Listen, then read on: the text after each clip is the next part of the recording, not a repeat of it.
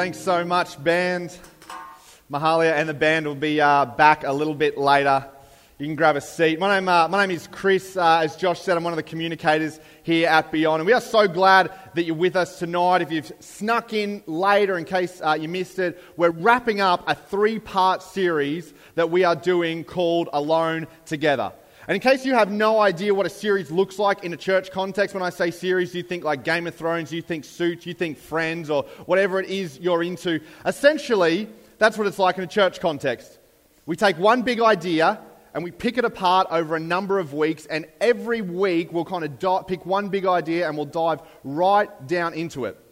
And the main idea with, uh, with this series that we've been talking about, Alone Together, is that loneliness is actually not a sign that you're inadequate. In fact, we at this point in history are living in the most connected uh, generation that has ever lived. We can talk to people on the other side of the world just by picking up our phone. We can email people. We can see the news almost instantaneously as it is happening across the globe. We are more connected than we've ever been at any point throughout history. Yet for some reason, it seems that amidst all this connection, we can still feel so lonely. And in part one of this series, uh, Riley, another one of our communicators, said that, that the idea that, or what Christians talk about, when we say the reason that we feel lonely is that we were actually wired for and we were actually created for relationships. We were actually designed to be connected.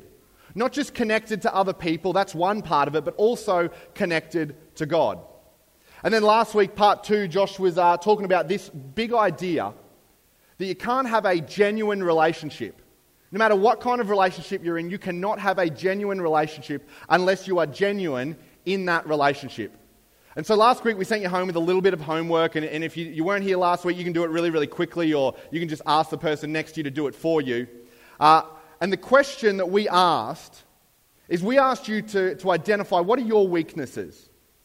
When it comes to relationships, when it comes to family, when it comes to your work, when it comes to uni, what are your weaknesses? That, that might be a really difficult question for you because you might be like, well, I don't have any weaknesses. Uh, if you feel like that, just ask your brother, ask your sister, ask your mum, ask your dad, ask your boyfriend, girlfriend. They'll tell you what your weaknesses are. Because we wanted you to start to identify what your weaknesses are. Because let, let's be honest, we impress people with our strengths, and Josh talked about this last week, but we really connect with people on our weaknesses. And, and, and uh, being honest and being genuine about our weaknesses is the first step to healthy relationships. But if you, if you finish there, you kind of don't get the whole picture. Because uh, while identifying our weaknesses is, is just one part of the step towards a healthy relationship, I bet that you know people, just like I know people, that use the weaknesses in their relationship as a, as a crutch to form bad relational habits. Some of you maybe, maybe know that person, and when it gets to organising an event, or organising where you go out to, or in your workplace when you've got to organise something, they are so controlling. You do this, you send me this email, you, you rock up at this time, and, and someone says something, they're like, hey, have you ever noticed you're, you're a little controlling? You're a little bit of a control freak? And their default response is, well, I'm controlling, that's just, that's just me. That's my weakness. And so they default into their weakness as, as an excuse for bad relational habits. Guys, uh, we're really good at this one. Uh, I've got commitment issues. Commitment issues. You know, when, when you sit down with someone and there's that DTR, conversation, let's define the relationship. I'd love to, but I've got commitment issues. And then they're like, well, you're never going to learn to get over them unless you commit. Well, look, I'd love to, but I've got commitment issues. It's a weakness of mine. We all know those people, and maybe it's jealousy for you. Maybe it's need, the need for attention. You crave that attention. Maybe it's just self centeredness in general, and you're like, well, it's my weakness. I can't do anything about it. I wish I could. I've identified the weakness. And it's true that we do connect with people through our weaknesses, but, but if we're really honest, the quality of our relationships are determined by what we anchor our relationships in, or what our relationships are anchored in. I don't know if you're uh, much of a boat person. As you can tell, the only boat related thing I've ever owned is boat shoes. Um, But this is an anchor. I, I, didn't own it. I had to ask one of my friends for it, and he bought it around, and it didn't look like the usual anchors that you see on tattoos and stuff. And I was like, is this really an anchor? But apparently it is. And I wanted to, I wanted to show you this because for all of us in our life, the quality of our relationships are determined by what our relationships are anchored in. And so if you drop an anchor off a boat, or if you're in a, a, building, you place it down very gently. There we go. It's a lot noisier than I thought it was going to be. And you set that anchor down because you want to be located around a point. Because as the tide begins to change, the boat begins to move. And you want to know that where you put your anchor down, you'll be drawn back to that point. Or if the seas start to, to swell up, you want to know that where you dropped your anchor, you will be pulled back to that point. And the same is true for us in our relationships. Is we throw, rela- we throw anchor points down in our relationships. Some of us throw relational anchorship points down in insecurity. And everything's going really, really well. And then all of a sudden, there's a little bit of a change of tide, or the, the storms of life start to come, and that insecurity rises to the surface.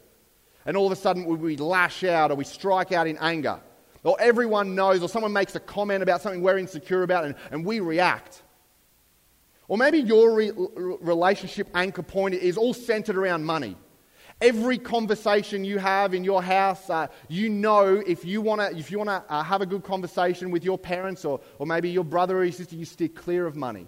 Because you know that if you bring that up there, that, that you're going to get a certain reaction. Because their relational anchor point is anchored in that discussion about money. We all know people who are, whose relationship anchor point is, is anchored in their pride or their ego. Maybe for you, it's, it's anchored in that inability to, to admit that you're wrong. When everything's going wrong, uh, smooth sailing, when, when everything's fine and no one's challenging you, it's all good. But all of a sudden, someone goes, Hey, did you get that wrong? And you're like, No, I didn't get that wrong. And all of a sudden, that anchor point becomes really, really apparent, and you're drawn back to it. And the reason that we're talking about this tonight is because we don't drift towards uh, into good anchor points. We don't drift towards good anchor points. There's a couple of slides forward on that one. We don't drift towards good anchor points uh, in our lives. We discipline and prioritize ourselves there.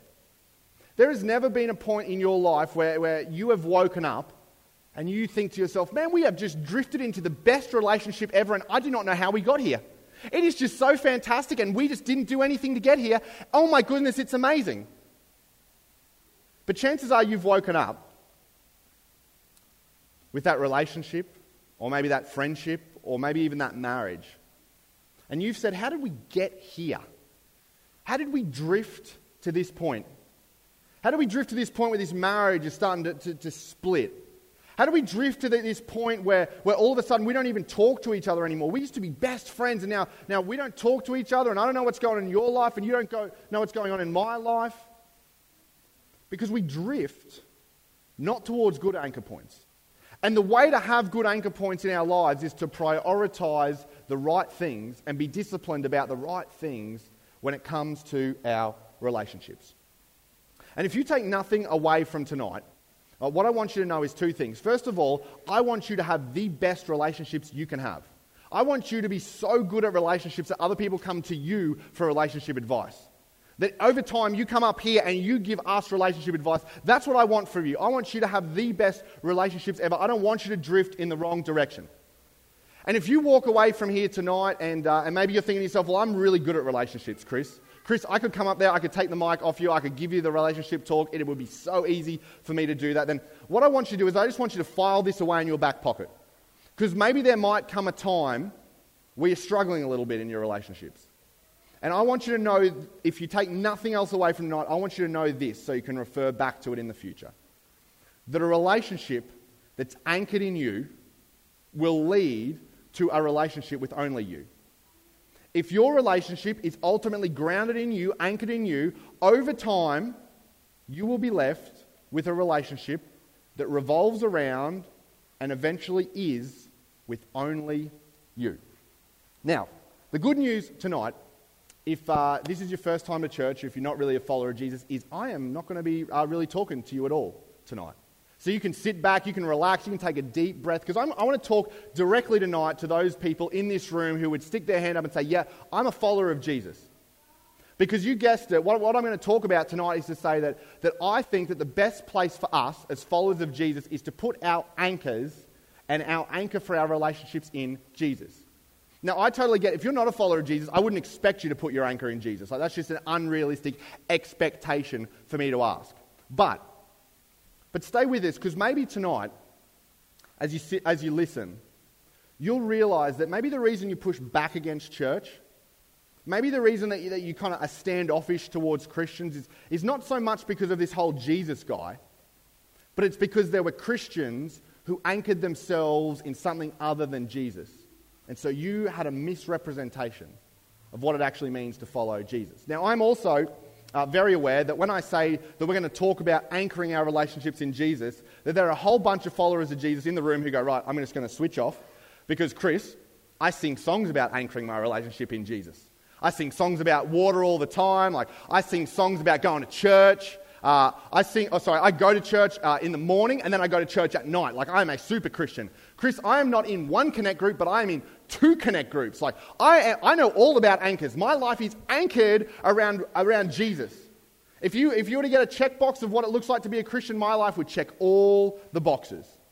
And if that's you, I just want you to just, just come in just for one second.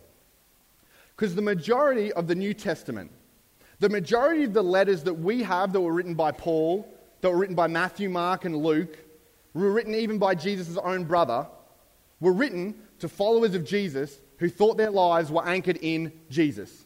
Most of the stuff we read in the New Testament is when, is when uh, guys like Paul wrote to followers of Jesus and said, hey, your anchor point has shifted. And we're going to discover tonight that when the church first began, it began and it grew from a couple of hundred to a couple of thousand overnight. And Jesus' brother James became the leader or the pastor in this city called Jerusalem, one of the largest churches that was going around. And over time, this city that was the place where the church first began, all these Christians in this city, their anchor point began to drift. And so what happened was James, the brother of Jesus, sat down to write them a letter about how they could shift their anchor point away from themselves and back towards Jesus. Now, before we, we get to the letter, I think it's worth mentioning just, just two things really quickly. First of all, whenever we, whenever we read or whenever I look at one of James's letters that James wrote, I, it's always incredible because what would it take for you to be convinced that your brother was God? Because this is exactly what James went through. In fact, the entire time that Jesus walked the earth, James didn't believe that Jesus was who he said he was. James thought Jesus was a lunatic. James thought Jesus was a nut job. And it wasn't until Jesus rose from the grave and appeared to him, not only did James begin to believe that his brother was God, but James began to follow his brother. And James, like, like as we're going to discover, was the uh, pastor, the leader of one of the largest churches in the early Jesus movement. Uh, and the second uh, thing to note tonight is if you're a follower of Jesus, uh, James goes in in this passage. If you've ever been uh, on Instagram or you've ever been on Facebook and someone's uh, kind of made a comment, so you click into it or made a status and you click into it and you start scrolling down, and all of a sudden you're like, oh, they just went full savage.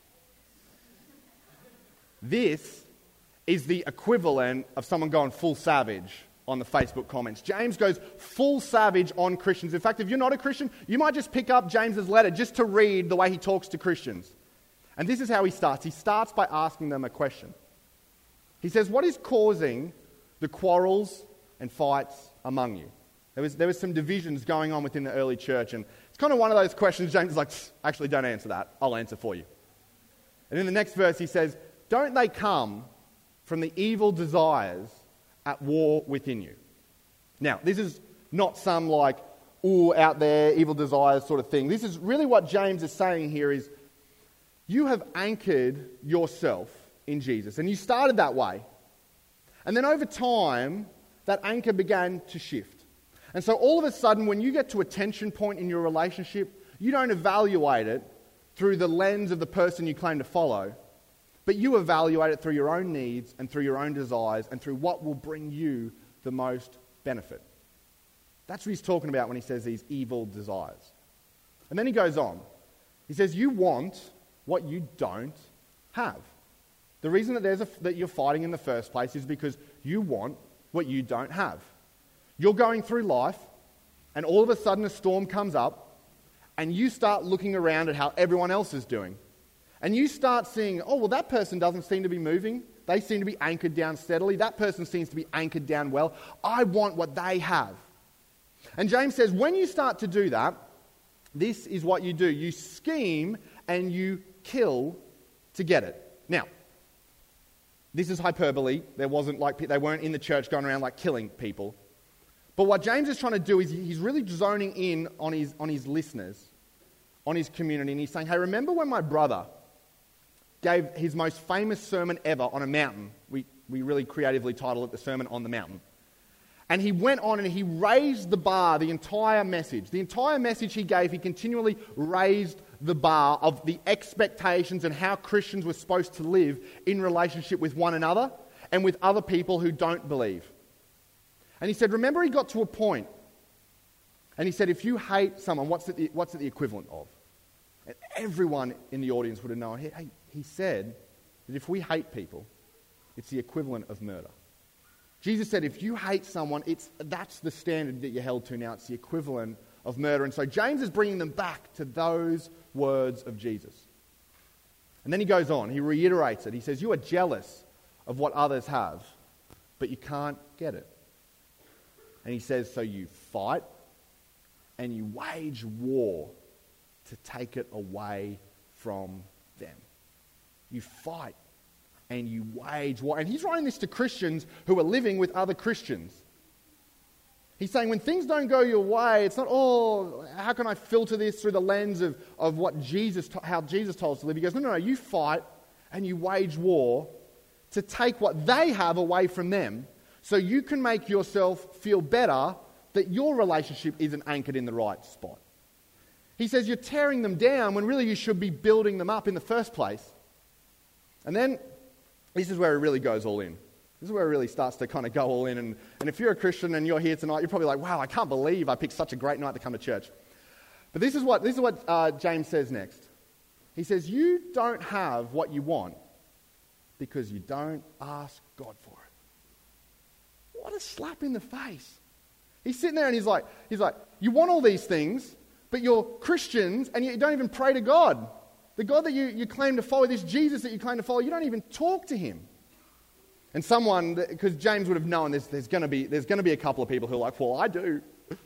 And then so James, James has a little passage for them as well. He says, but the reason that, that you don't get what you want is because your motives are all wrong. You only want uh, what will give you pleasure.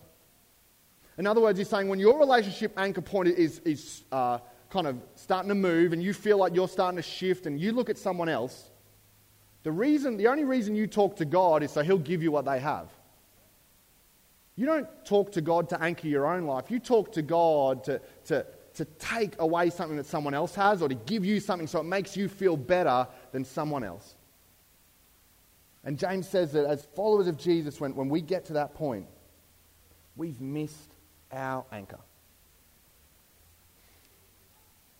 I wish I could say he's done, but he's not. This is the last part. This is the last part where James goes all in. And this is what he says He says, You adulterers. Wow. Wow. He's only talking to the Christians here. It's all good. You adulterers. Don't you realize that friendship with the world makes you an enemy of God? That's a bit harsh, hey? What he's doing at this point is he's, he's looking them dead in the eye he's clearing his throat and he wants to make sure he has their attention. He wants to make sure that they're, that they are leaning in so that he, they, uh, they understand exactly what message he's trying to communicate. Because James said, hey, as the church, don't we believe this? We believe that the church is the hope of the world. We believe that the local church is the hope of the world. And he says, so what it means for us, if we believe that the local church is the hope of the world, then we should have the best relationships in the world. The way we live our life, the way we interact with each other, should attract people, not push them away. In fact, our relationship should be so good that when, we, when we're out in the community, people should say, I don't believe what they believe, but man, I would love to work for one of those people. I, I don't buy into that whole thing, but man, I hope my son, I hope my daughter dates one of them. I hope that one day when, when I send my kids to school that they are taught by one of them because I know that if they are around these followers of Jesus, they will learn to have fantastic relationships because every single follower of Jesus that I know has fantastic relationships. And what James is saying to Christians, to the early church in this message, is he's saying if God wired you for relationships, if God wants other people to know him, you need to understand what's at stake. Not only for your own relationship with God, but for the way that you interact with other people as well. Because too often, isn't it true that the church has been characterized for everything other than good relationships? People look in on the church and they look in and they say, look, it's cool, but what's the difference? I mean, they, they talk about each other behind their backs. They squabble, they fight. I hear the way that they interact with each other. I hear the, the way that they interact with people who don't even believe what they believe. There's nothing, there, I don't want anything to do with them if that's what it's about. And James wants followers of Jesus to understand just how critical it is and just how much of an impact it makes for us to have great relationships, not just with people in our community, but with people who don't know at all or don't know God at all. And chances are you're sitting here tonight and you want to have great relationships as well. And I can't read inside your minds, but, but I, I'm guessing that you want to have the best relationships that you can have in your life. And the only reason I know that is because I want to have the best relationships that I can have in my life. I don't want an average relationship. I don't know about you. I don't know if you've ever woken up and you've thought to yourself, right, how can I have the most average friendship possible today? I don't, I don't, I don't want, you know, or maybe you're thinking to yourself, you know, average is the benchmark. Oh, I kind of want a not great relationship. When I get a boyfriend or I get a girlfriend, I want it to be not great. Average is probably shooting too high. No, you don't want that, do you? No one wants to get married and think to themselves, I just hope we have a mediocre marriage for the rest of our lives.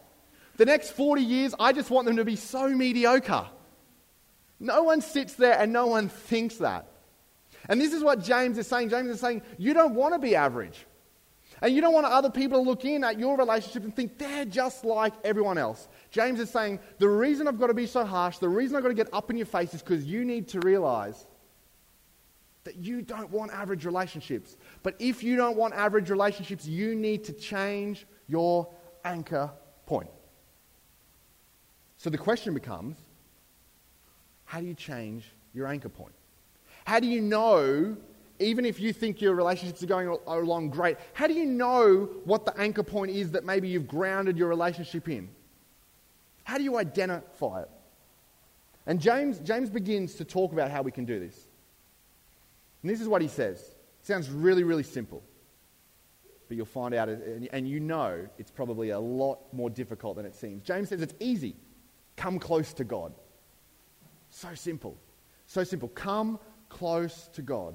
James says if you want to anchor your relationships, if you want to move it out of you and put it into God, then you need to actually come close to God. You need to turn your direction back towards God. Now, and I understand that some of you are sitting there and you're like, okay, that's great, but what's something tangible I can do? Like, how do I go about doing that? What, is, what does coming close to God look like and I'm not even sure if I'm sold on it, but if I was to come close to God, what would it look like this week? Well, we have this thing at Beyond, it's called For Monday. Because uh, we believe, whether you're a Christian or not, whatever part of the faith journey you're on, that if you come to church on Sunday, it should be helpful for you for the rest of the week. And this week, because I knew I was going to have uh, one of the smartest crowds we've ever had, I was going to give you a two part For Monday. Two parts, because I know you can do it because you're so smart. The first part, if you want to, if you want to begin to draw close to God, even if you wouldn't consider yourself a Christian, you're like, I've got questions. This is how you can draw close to God. The first one is to ask this question is in my relationships, is there a tension that deserves my attention? In my family relationships, when I sit around the dinner table, when I interact with my mom or my dad or my uncle or my grandparents or my brothers or my sisters, when I interact with that person at work, person that no one really likes to interact with, when I get that, that phone call from that friend that I just dread all the time, is there a tension that deserves your attention? And if you're not sure what that tension is, you can do the same thing we talked about right at the start. Just grab someone in your family and say, hey, are there any tensions in our relationships that need addressing? Because once you begin to understand what the tension is, you can begin to address it. Because you can't actually address that tension until you throw it out in the open. Until you begin to, to identify it, until you begin to identify what that anchor point is, you have got no hope of addressing it. So that's the first part. Ask the question is there a tension that deserves my attention? And then, secondly, once you've identified what the tension is, I want you to do this. I want you to connect with a follower of Jesus who prioritizes the things that you want to prioritize. Remember what we said right at the start that, that we don't drift towards good anchor points. We only get to a good anchor point through discipline and through prioritizing. And the reason that the church that James was writing this letter to had drifted away, the, Jesus, the reason that James needed to go full savage was because they hadn't prioritized the things that they wanted to prioritize. They hadn't prioritized their relationship with Jesus. And so for you, if there's something in your life, maybe, I don't know what the tension is for you. Maybe the tension is your ego. Maybe the tension is the fact that you're insecure. That you, you always crave and you need your needs to be fulfilled before you can fulfill anyone else's needs. Whatever that tension is, I want you to identify someone who seems to prioritize and seems to, seems to have a good grasp on that. I don't want you to go and talk to someone who's wrestling with the same tension as you. I want you to go and grab someone who prioritizes and seems to have a good handle around the thing that you wish you had a great handle around. And I want you to invite them out for coffee. Or get a beer with them, or take them out for lunch, or whatever it is you do. And I want you to, to ask them, hey, how is it that you discipline yourself around this area? How is it that you prioritize this in your life? How is it that I can move my anchor point back into Jesus because I've started to drift and I need your help. And maybe for you, this is your, uh, you've been on the fringes for a little bit, and maybe this is just a great opportunity for you to go up to the Connect desk, to grab a Connect card, and to, uh, and to fill one of those cards in and join a Connect group for the first time. To be around people who are just trying to prioritize Jesus. Maybe this is all new for you, and you're like, I've got so many questions, I don't even know what it would look like to prioritize Jesus. Maybe this is an opportunity for you to take that step into a connect group and begin to do that. And James says that when you actually draw close to God, when you begin to uh, address the attention and prioritize, he said, this is what will happen God will come close to you. I want you to miss just how powerful the people in the first century would have understood those words to be. This is someone who believed that Jesus died for their sins, but who, for the 30 years of their life that they had the opportunity to learn from him, ridiculed him, mocked him, told everyone that he was a loser, told everyone that he was a lunatic. And it wasn't until he rose from the dead that James began to take him seriously. And James who says, I had this opportunity all my life to get to know, to get to know God. And I, I turned my back on it. He said, when I drew close to God, he drew close to me. And if there was anyone that he was not going to draw close to, it would have been me because I picked on him so bad. I made so much fun of him. But he drew close to me. And as we bring this to a close, I'm going to invite the band back up. And I just want to leave you with one final thought. Because as followers of Jesus, it can seem like such a difficult task. That seems like so much effort. And I know that some of you here tonight, there's this tendency, right? There's this tendency when you're going to church for a while that, you know, that seems a little difficult. It seems like I might have to do a couple of things I'm not super comfortable about. What I might do is I might just tick the attended church box for this, box for this week and leave the door. I'll forget about this message. It'll be a little, I don't really want to do too much about this. But I want to leave you with the words of um, an author. His name's David Platt. He wrote a book called Radical. And if you're in that boat where like, it seems a little too hard, this is what he says. He says, We, Christians, are settling for a Christianity that revolves around catering to ourselves when the central message of Christianity is actually about abandoning ourselves and anchoring ourselves in Jesus. And I understand that you may be here tonight and you may have gone to church your entire life and you're like, oh, I really want to, don't want to wrestle with this. It seems a little bit hard. And if that's you, this is exactly the time that you need to begin to take this seriously. Because this is the time where maybe your anchor has got stuck in you. And maybe you've drifted uh, unintentionally away from Jesus and you've rooted your anchor in something about you. And James says, you don't have to be ashamed. You don't have to be worried about what will happen when you say, hey, God, I've, I've maybe I've put my anchor in me. Because James says, when you draw near to God, he will draw near to you. And as followers of Jesus, we dare not settle for anchoring ourselves in anything other than Jesus. Because we are the hope of the world. The local church is the hope of the world. So don't settle for anything less than anchoring your relationships in the God who designed you for relationships. I'd love to pray for you. Well, Heavenly Father, we just thank you so much for the words of James. Lord, we thank you that, uh, that we weren't there when they read this letter initially, that we can read it from a distance. But Lord, I pray that we wouldn't read these words from a distance and distance ourselves from the words. I pray that we would engage with them. That maybe there are some people here tonight who, who uh, their anchors have been drifting. And maybe they've gone to church for their whole life, they've done the church thing, and, and maybe it was just at a point where they didn't really want to admit that their anchor had drifted. Lord, I pray that this would be an opportunity tonight to know that, that when, when we move that anchor point from ourselves and when we look to plant it back in you, that you don't get angry, you don't get mad, Lord, but you actually draw close to us. And you welcome us and you embrace us and you forgive us. And so, Lord, I pray that as we wrap this series up, Lord, that we would be a community that has phenomenal relationships. Because our relationships are anchored in the one who wired us and who designed us and who created us for relationships. Lord, I pray that when people look in on this community, when people look in and when people say, what's Beyond Church about? Someone will say, hey, I don't, I don't really know what they believe. I don't really know if I buy it, but man, those people are just some of the best people you'll ever meet.